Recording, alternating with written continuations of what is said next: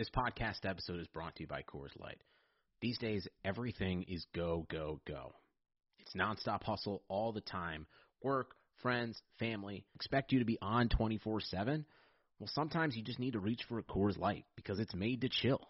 Coors Light is cold lagered, cold filtered, and cold packaged. It's as crisp and refreshing as the Colorado Rockies. It is literally made to chill. Coors Light is the one I choose when I need to unwind. So when you want to hit reset, reach for the beer that's made to chill. Get Coors Light in the new look delivered straight to your door with Drizly or Instacart. Celebrate responsibly.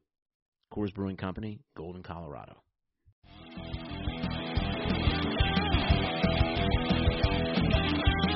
Hey, what's up, everybody?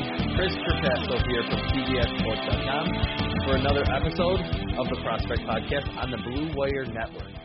Okay, Matt, let's get right to it today. Let's talk about North Dakota State quarterback Trey Lance. He, to me, and I'll give a quick summary before we really dive in. He, to me, embodies everything that we have talked about on this podcast at nauseum about quarterbacks when it comes to athleticism and arm strength. I said it on the last podcast uh, that we dedicated fully to Mac Jones, and we are going to run through all the top, probably five quarterbacks, just do a full podcast on those uh, passers.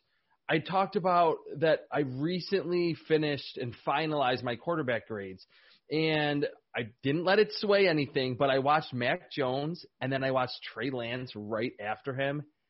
I was blown away. Like I just writing down notes as I was watching the film the difference in arm strength was gigantic. Certainly the athleticism, the same thing. There was such a big disparity. Now, Trey Lance is not as accurate um, as Mac Jones, of course. There are some wayward tosses, but and I'll get to some of his accuracy issues, like kind of what I think the root is uh, later on in this episode. But just man, the, from a physical talent perspective, I really think, and he has to land with the right team, of course.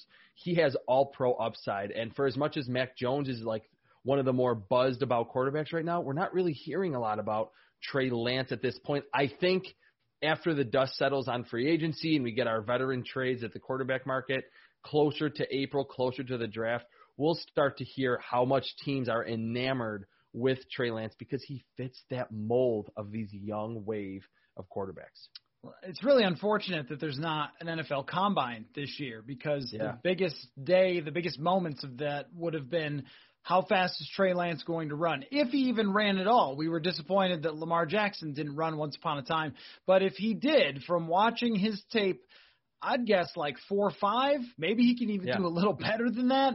Um, I mean, you laid it out, but the athletic traits are pretty ridiculous with Trey Lance, and he is definitely Oppo Mac Jones, where you feel like Mac Jones is close to his ceiling already. Where with Trey Lance, I believe he was 19 with the last tape that we were watching of him, mm-hmm. so we don't really even know where his ceiling could be. We can only grade on how fast is that football popping out of his arm, and how fast is he running, and then does he show some of the quarterback things like does he look like he's reading the field? Does he look like he has pocket presence? But even with him, what's hard for me is just like how will those things develop? I really have no idea because the competition is so much greater, but also the coaching, the aging. I mean, you get with him he could be 25 or 26 years old and think of how long that is from now if you draft yeah. Trey Lance, right? Like there's just there's something to somebody that is coming out at at this age and this raw that is really exciting. And when I watch him, yeah, there, there are certainly issues, but the first thing to me, the number one thing is everybody's trying to figure out explosive plays. Nobody wants 12 play drives and picking apart defenses. You know, maybe Peyton Manning was a master at that once upon a time, but that's really hard to do. And it's sort of the way NFL defenses are trying to set up now, like keep everything in front of us. I look at Trey Lance and I think he could have a top five deep ball whenever he steps into the league. And that right there alone, even if he didn't have any other athletic trait, that to me says you have the potential to be a star in the NFL. And even if I have no idea um, how far away that is for someone like Trey Lance, it, it's it's a great place to start for someone when you're talking about drafting quarterbacks at the very top. Yeah, and it's kind of interesting how we're going back to back here with Mac Jones and Trey Lance because I thought it was smart what you brought up about Mac Jones that if a team wants to take on a new team building philosophy and just say, hey, look, we're going to draft Mac Jones. We're going to hope for a couple of good seasons from him, three, four years. Then we're going to let him go, but we're going to build around him. Trey Lance is the complete opposite in that way too. Like we hear the term long-term project during the pre-draft process, and that's typically like has a negative connotation. I don't think it is with Trey Lance to call him a long-term project. And you mentioned his age, you know, 24, 25, 26 years old. That's a ways away from now. So I think the team that ultimately picks him will really have the long term in mind and maybe a, a GM or a few GMs will be kind of scared away from, hey, maybe we're not going to see the best of this player for three or four years. I need to win pretty soon. But if there is a team that, that has a GM and a head coach with the security and they want to really plan ahead for the future, uh, Trey Lance to me makes a lot of sense. All right, let's jump into the teams like we did with Mac Jones. I'll start uh, you were pretty specific last time. You had teams laid out um, that you thought would be perfect fits for Mac Jones. I'm just looking at my list down here. Really, I, I don't have one specific team. I just have two criteria. The team, like I just said, needs to have the long term in mind and will not play Trey Lance as a rookie. And I know teams say that a lot. We're going to sit this guy. We have our veteran. We have our stopgap. Then they start one and four and they force the young guy in there. As long as the team will not do that, uh, then I think that is completely fine. That will be a good fit. And get Trey Lance into a system that is preferably off the Shanahan or Kubiak tree. Yes, that includes your Vikings with new offensive coordinator Klint Kubiak. That will get him outside the pocket, will let him uh, throw on the run so he can threaten defenses outside the pocket because we know He's not great inside the pocket right now. I don't think he's terrible winning from in the pocket, but you want him to use his athleticism. And kind of the last sub criteria, I'll say, use Trey Lance in the designed run game. I, I don't know if he's like Zach Wilson or Deshaun Watson when it comes to just being a natural playmaker with his legs. And yes, he was playing at the FCS level, but there was a lot of quarterback power run in that North Dakota State offense. And he was not only sinking his hips and jump cutting away from linebackers, but he was like running through tackles and then, as you mentioned, accelerating down the field. So as long as a team will have the long term in mind and not play him in 2021, or maybe he gets a game or two at the end of the season, get him out on play action bootlegs and use him in the designed run game. Any of those teams, if if you're a fan of any team that can fit most of those criteria, hopefully the first two, then I'm fine with that fit for Trey Lance. And then conversely, uh, a team that wants him to be stoic in the pocket, maybe an air raid system that's just going to ask him to attack down the field, keep him between the tackles. I wouldn't like that and any desperate team or quasi desperate team that wants to play him right away. And and I think it kind of works out because those would be the teams picking near the top of the draft. And it seems as though at this point in late February that Trey Lance probably won't be, you know, one of the top 5 selections. So a, a team that wants instant results should not pick Trey Lance and let him use his athleticism uh, to really accentuate his talent once he gets to the NFL. Yeah, it's, it's interesting you mentioned his running game and making that a part of just what you do. I think that teams are naturally hesitant to do that because they think that they're putting their quarterback in a lot of danger. But I think we've seen from what the Buffalo Bills do with Josh Allen and with what Lamar Jackson has done in Baltimore that that's not necessarily the case. I mean, just because someone is running doesn't mean that they're going to fall apart and get injured. It really kind of of depends on how good you are at it. I mean, Cam Newton, it wore on his body after a while, but he was a freight train and it was extremely effective, especially in the red zone. And that's what Trey Lance could bring. I, I think you remember last year they were talking about um, Jalen Hurts as somebody who could almost be a running back. He was so good at running. I think Trey Lance is even a little bit better than that because he's more powerful than that. And so I agree with you completely that putting him in a system where he can also run and get outside the pocket and use his arm to take those deep shots is really important. I look at though the the situation for how long term are you in your outlook. So it's kind of funny. I mean, this team might not sound like they're a team after a big move they just made that should take Trey Lance, but I think they are the Detroit Lions. They just traded. I get it. They just traded for Jared Goff. But but that organization right now is down to its completely you know bare bones. I mean, you have Jared Goff there, but he's going to play with a roster that's having two wide receivers likely to leave if they don't franchise tag Kenny Golladay. So you've got your receivers leaving. You've sort of built up an offensive line, but you've got the bones of that thing for a while. Uh, you drafted a running back, but I mean, was that really the right move for the time? And your defense is just empty at this point. You need years to build that up. So if you look at the way that Jared Goff's uh, situation is laid out with this contract, you could draft Trey Lance, play Jared Goff for one or two years. I, I don't even think it's crazy to sit Trey Lance for two years and then be ready to hand the ball off to him. I mean, I'm generally a believer in sitting a guy for a year no matter what, but especially if it's someone as raw as him. So I think if you're the Detroit Lions at number seven, you should consider it. And that's if Philadelphia doesn't take him at six. And, and you know, Philadelphia is kind of like this, where they might look at it and say, anything else here is just unimportant compared to the quarterback. Why don't we draft Trey Lance and see how him and Jalen Hurts play it out? If Hurts is great next year, we trade Trey Lance for a first round pick.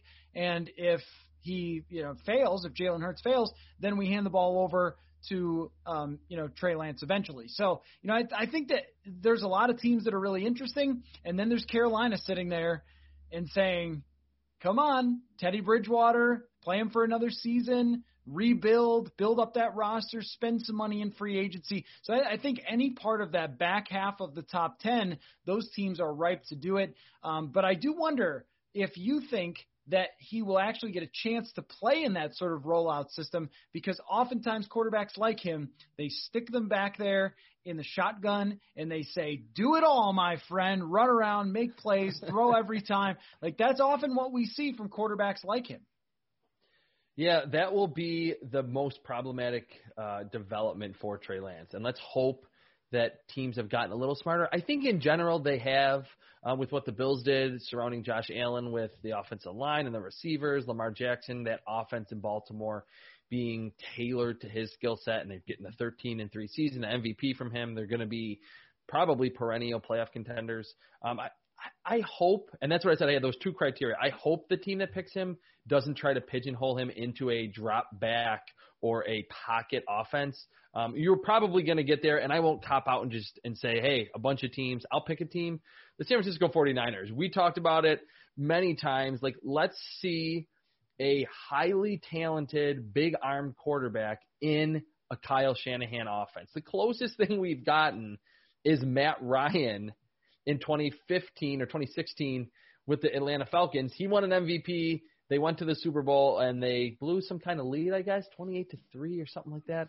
Uh, so, and Matt Ryan is certainly not a high caliber athlete. Um, and wasn't at that point later in his career. So I think that system and that situation to have Jimmy Garoppolo, maybe they can't move him. They're paying him this big money. Uh, he'll make them competitive. And with Nick Bosa coming back, the 49ers won't be a bad team next year, and that will lead to them not having necessarily a top five or a top seven pick to pick a quarterback next year. So it seems like it would be a savvy move for, like you mentioned, the Carolina Panthers, the Detroit Lions, and certainly the San Francisco 49ers. They can get rid of Jimmy Garoppolo in 2022.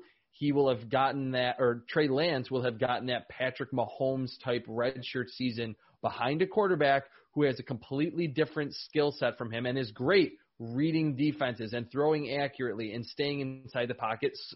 And this would be uh, certainly be the case if he landed in Carolina with Teddy Bridgewater. So the biggest like circle that I would have on you know the first round draft order would be number 12 San Francisco 49ers. Maybe they want to try to push back to, you know, feel that their Super Bowl window is still open and they go playmaker or they add to the defense at cornerback. But I would love Trey Lance with Kyle Shanahan The thing about San Francisco, at least how I view it right now, and we know in the NFL that these things can change really quickly, but the way I view their situation is that they're stable, that they're going to say, look, we're in a good spot with John Lynch and with Kyle Shanahan. We're probably not going to do better than those guys at general manager and head coach. So if you took a longer view of this situation and drafted a quarterback – maybe you might have to trade up for it, and that might not be something they really want to do when they are in a situation where they can win right now. But even with Green Bay, we saw that trading up for a first round pick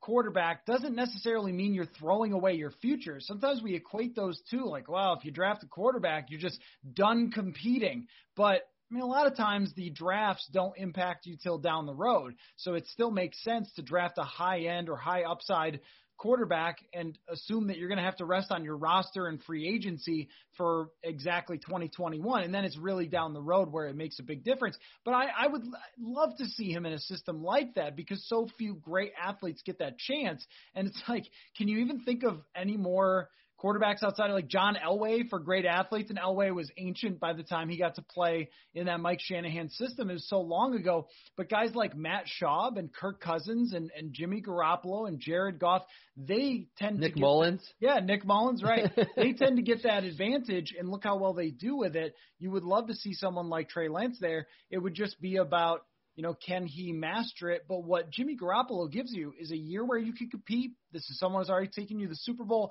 and the successor, you're more in that Alex Smith type of situation, and then you can trade away Jimmy Garoppolo, or you can let him go depending on his you know cap situation or or whatever else. I like it. I just think that, and tell me what you, how, where you have him, you know, going here because I think Trey Lance is gone before that. There is always a quarterback that drops almost every single year that surprises us, but I don't think it's going to be Trey Lance. After I watched him and thought about what we saw from Justin Herbert, Josh Allen this year, and even some of the running upside of Jalen Hurts, I think that that's what a lot of teams are going to want to build around. Yeah, I mean, you just listed like three or four teams that are within the top 10, and then the 49ers are sitting there at, at 12. I think, I'm not going to call it a pipe dream, but I think they would be pretty fortunate if Trey Lance was there at number 12 overall. But like we said at the end of the podcast on Mac Jones, that right now we're like, look at all these teams that need quarterbacks. There will be some more moves. Some teams will fill holes with veterans. And I think, especially me being a draft analyst and we're, and we're here on this draft podcast, it's easy to like think that every team is just like thinking about the draft and building for the future. You brought up great points in that last episode that I think a lot of teams and a lot of GMs and head coaches are like, hey, we got to win like this year or next year or yep. we're going to be gone. So we need a veteran. Uh, so I don't think he'll be there. I don't think it's out of the question that he's available in the middle part of round one because of a lot of the reasons that we just pointed out. And you mentioned Kirk Cousins in this Shanahan Kubiak style system. So I want you to put your Purple Insider hat on, Purple Insider, daily Vikings podcast that Matt, Matt hosts every day. Uh, that's the best daily Vikings podcast on the internet. Um, is there any chance if Trey Lance is there at number 14 overall, that the Vikings would pick him and store him behind Kirk Cousins when they can to use when they can finally get out from under that contract. I think there's both a chance that they could take Trey Lance if he's available and Mac Jones. That's not to say it's extremely likely, but if we're saying if one of those two guys is on the board, what are the odds the Vikings do it? Kirk Cousins' situation with his contract is – really tough for the Vikings. He holds a $45 million cap hit in 2022. And so, right. So the thing about that is that makes it really challenging is by the third day of the league year, they have to decide whether to make that fully guaranteed or not. And if you think about, you know, when the draft is and when the third day of the league year is, uh, that's way before the draft. So if if they do though, they could still trade him before next year, and then another team can sign him to a contract extension if they wanted to do it that way, or they could even trade him this offseason. There have been some rumblings there. Of course, if they traded him this offseason, then this becomes very very realistic. But yeah. I even think too that they've probably recognized that there's a ceiling with Kirk Cousins that you can get so far when he's got a really good team, and when he doesn't have a really good team, he's probably more like an eight and eight or seven and nine quarterback. And so you have to weigh how important is that draft pick to you to try and improve a lot right away when you have a ton of different needs, or how important is it to look toward the future? And I think that they actually would probably look toward the future, maybe. I'm not. I'm, I'm not. I'm just not sure where they stand with this right now. But Trey Lance is the guy that could swing it because he just has such an upside, and he's so exacto opposite of what Kirk Cousins is. And then you would have the situation where Cousins could play quarterback for 2022. Then you move on from him after that. So it, it does set up that way. but I don't know. I'm just I'm not convinced that they would actually do it. But this is also a team that once upon a time got Brett Favre, and I never would have expected that either. So I guess I don't count them out. But do I think he's a fit? I absolutely think he's a fit for their situation. Any situation that says you're going to sit for a year, there's another quarterback's going to play, we've got time, and then you can go in. That's where the Vikings might be problematic because I think they really, really want to win in 2021. So they might say, hey, we need a tackle or we need a defensive lineman. We need Christian Barmore.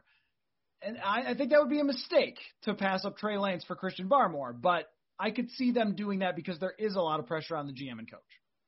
Yeah, it just seems like at this point, like you mentioned, like the front office, which has been one of the better front offices in the NFL for a while, like should realize like, hey, we need to plan for the future. Kirk Cousins isn't the guy, but it seems like they really like Kirk Cousins.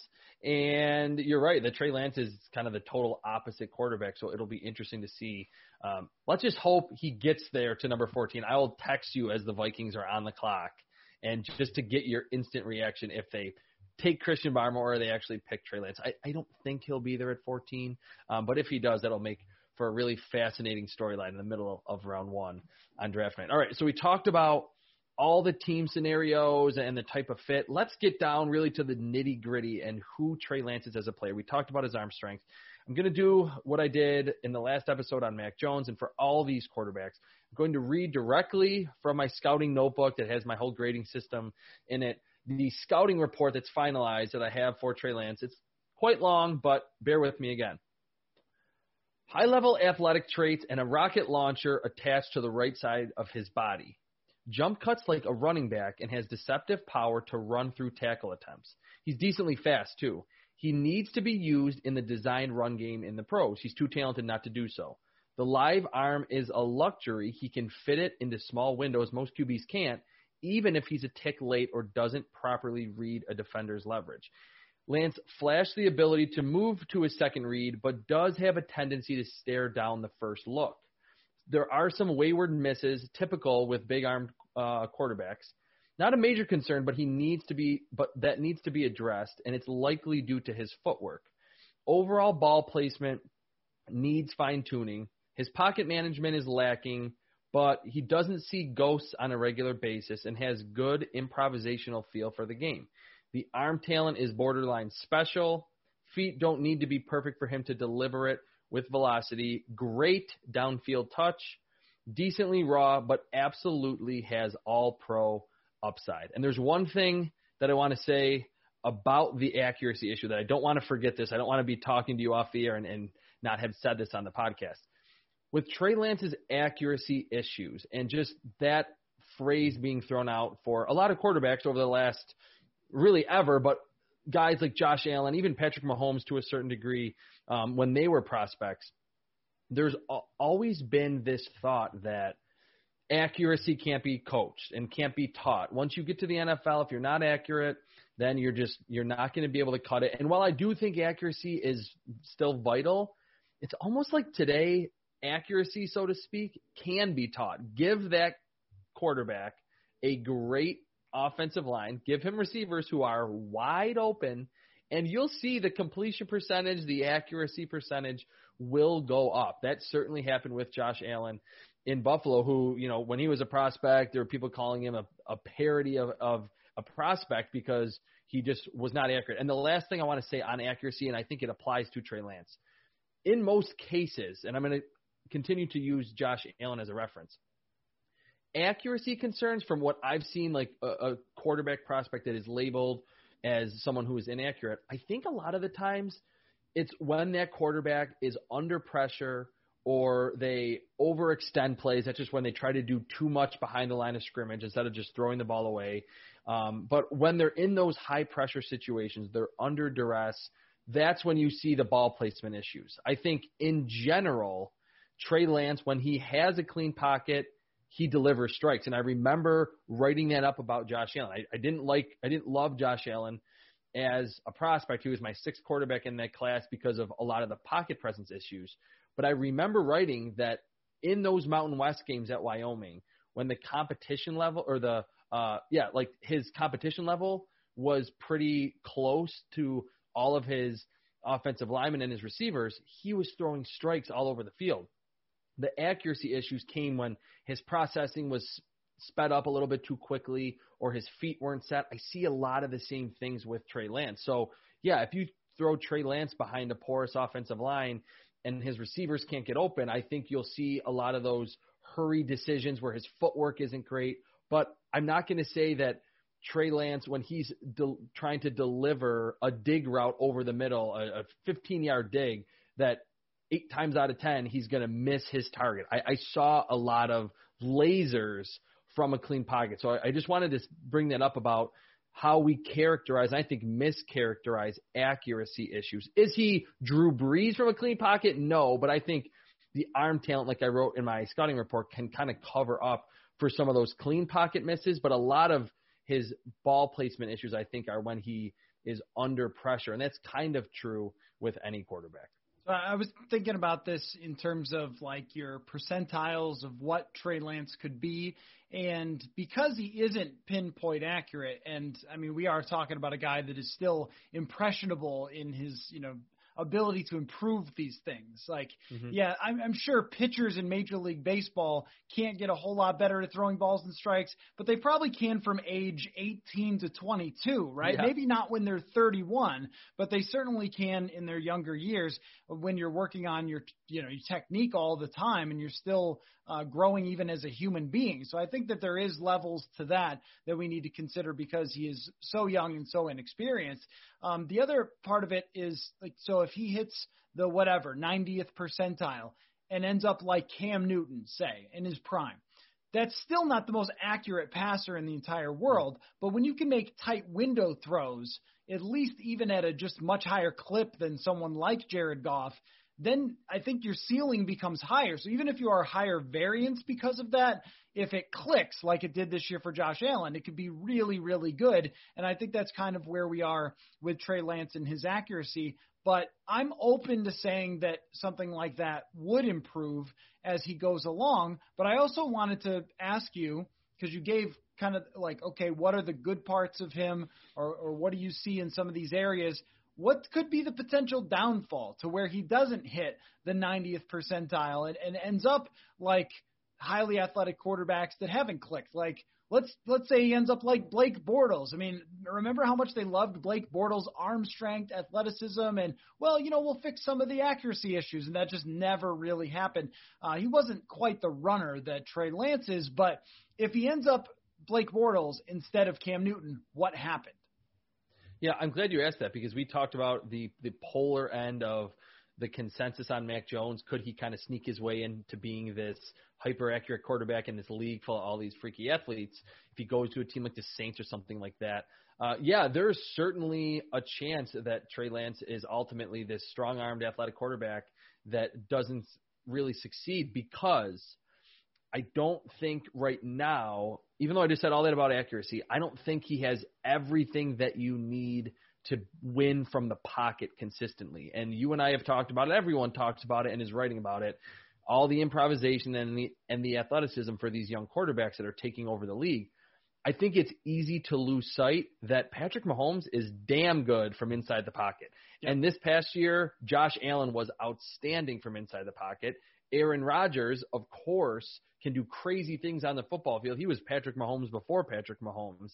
He is outstanding from the pocket. Dak Prescott is the same way. Deshaun Watson is the same way. And I think it won't necessarily be the fact that Trey Lance is just missing wide open wide receivers at too high of a rate to be a successful starter. It's drifting inside the pocket. It's getting off that first read. Um, I, I saw it a few times, but I didn't see it a lot. It's reading the entire field. It's uh, recognizing underneath coverage. He didn't throw any interceptions in 2019 famously, but there were a few times where there were dropped interceptions where he trusted his arm a little bit too much, tried to throw a really tight window pass down the seam or to the sideline across the field, didn't seem to realize that there was an underneath player that could strike downhill and get his hands on the football. They ultimately were dropped passes and, and should have been intercepted. So I think it will be more of the mind stuff than just a physical incapability of delivering an accurate football. And for a lot of the reasons that we brought up earlier. You know, if he lands with a team that tries to play him right away and he's seeing everything, he's like a deer in headlights right away and can't process all these complex coverages. He's not just seeing zone all the time like he did at North Dakota State. That could, you know, really hinder his development. I, I call it young quarterback shell shock. That I think there's times where these young quarterbacks come in, they're not ready, and all they're worried about is the pass rush. They're not even concerned about the coverages because everything's happening so fast. The line isn't good. The receivers, even if they can get open, they're not seeing them open because they're worried about a lot of other stuff. So I think it would be his mind, and if he falls to the wrong situation, to the wrong team, and plays too early. The mind stuff is just impossible to know. It is. That, that's Absolutely. why, right? If you're Carolina or you're Philadelphia and you're thinking long-term quarterback, and you, you just take a swing on tools, and that's the only thing you can really do. Because mm-hmm. I even think that when you're comparing Alabama quarterbacks or when you're comparing even teams playing Alabama.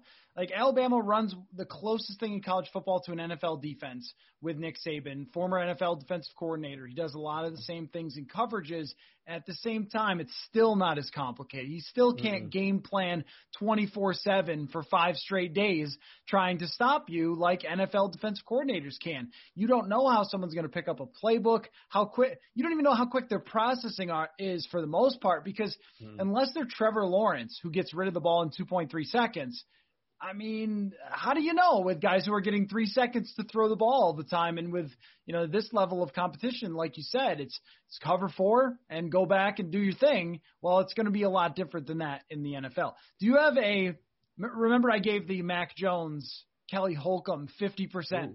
Uh, or you know 50th percentile like the the total middle of he's not a bust but he's not a home run pick I've been struggling with this with Trey Lance. I, Maybe you've got a name. I'm not sure I've got a name right now. Well, I don't have one as good as the Kelly Holcomb Mac Jones, and hat, hat tip to you for getting Kelly Holcomb into the podcast uh, last episode. You have to. I, I don't think we have seen a quarterback like Trey Lance that's like a throwback because a lot of those quarterbacks in the 80s and 90s, even the early 2000s, were not crazy athletes. I think like a 50th percentile, and maybe this is even being a little optimistic. I think he can be like a Byron Leftwich quarterback.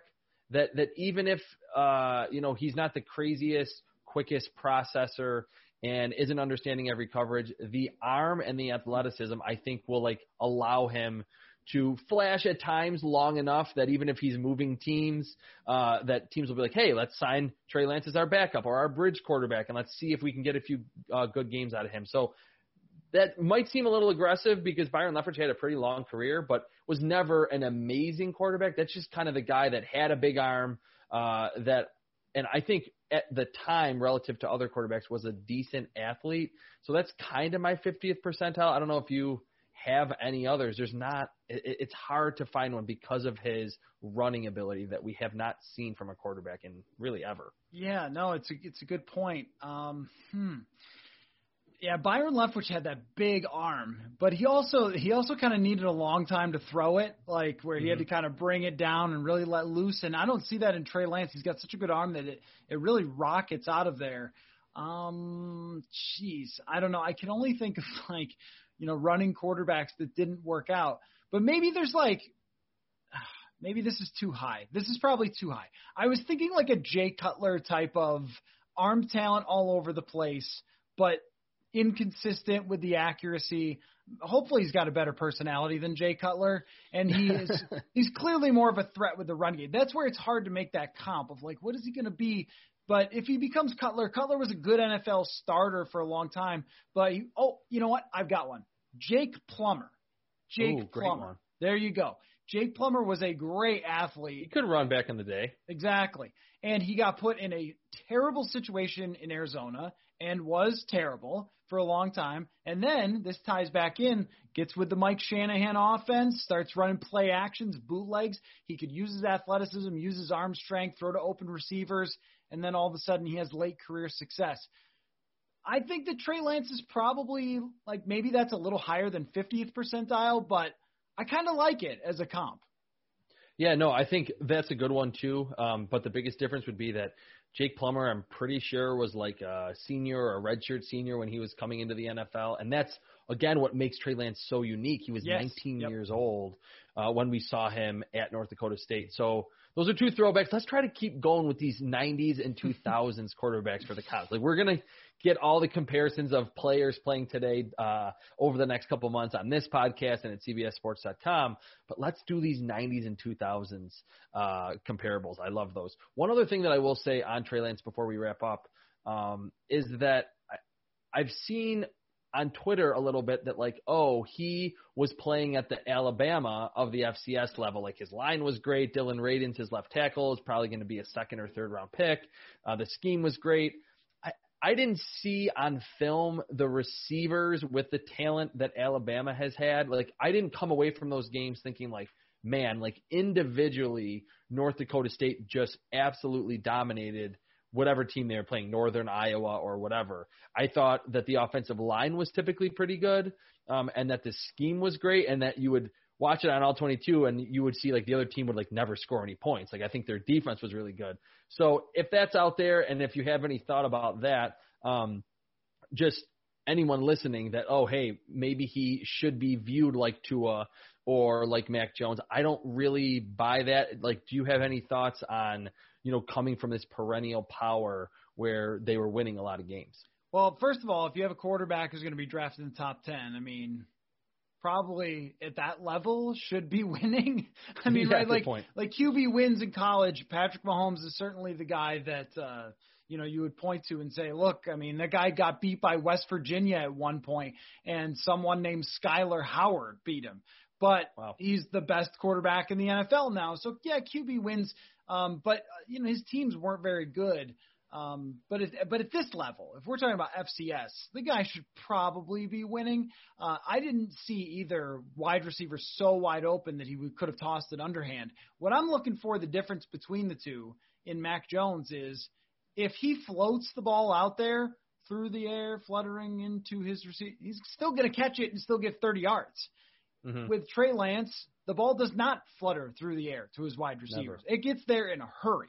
So that's the big difference to me is was one guy propped up or of course they both got good teams and they're both good players, but one guy just has a way stronger arm than the other guy and it sort of is like one of those let's get down to brass tacks on this. One guy's more talented than the other and and that's how you're going to evaluate them in, in terms of their talent because all that other stuff you can't really know. How good his receivers going to be in the NFL? That matters a ton, as mm-hmm. we've seen from the the supporting cast. We don't know that right now. You can only say, well, what's the guy got in his toolbox, and how's it going to work?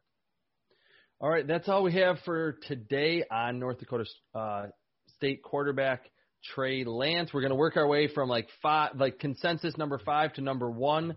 So the next episode will be on Ohio State quarterback Justin Fields. Trey Lance, fascinating prospect, will be very interesting to see how high he's ultimately picked. To me, like you read in my, or like you heard in my scouting report, I think he really has all pro upside. For Matthew Collar, I'm Chris Trapasso. Thank you for listening to the Prospect Podcast.